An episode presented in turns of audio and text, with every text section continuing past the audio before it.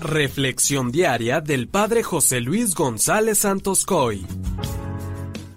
Una vez conocí a un joven que se avergonzaba de toda su familia por el simple hecho de ser pobres. Recuerdo muy bien que él siempre quería aparentar lo que no era, siempre ponía máscaras para quedar bien con los demás. Qué triste es cuando no reconocemos nuestro origen y todavía peor cuando nos avergonzamos de él. Hoy en el Evangelio de Lucas 12 del 8 al 12 vamos a escuchar lo que nos podría suceder si somos de esos que se avergüenzan de Dios.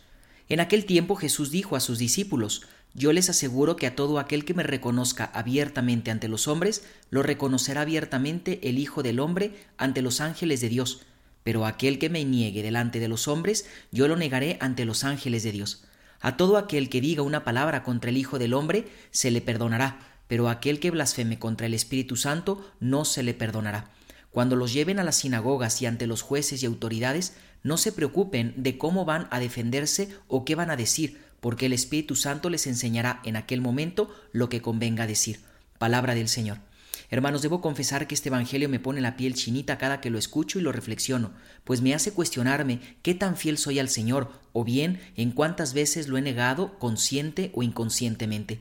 Una vez acompañando a unos novios en dirección espiritual, me decía ella que le molestaba que cuando salían con los amigos de él, éste no la tomaba mucho en cuenta y me decía, Padre, hasta se me hace que se avergüenza de mí.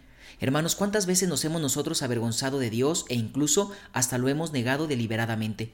Hoy es muy claro el Evangelio. Si negamos al Señor en esta tierra, Él también nos negará en el cielo.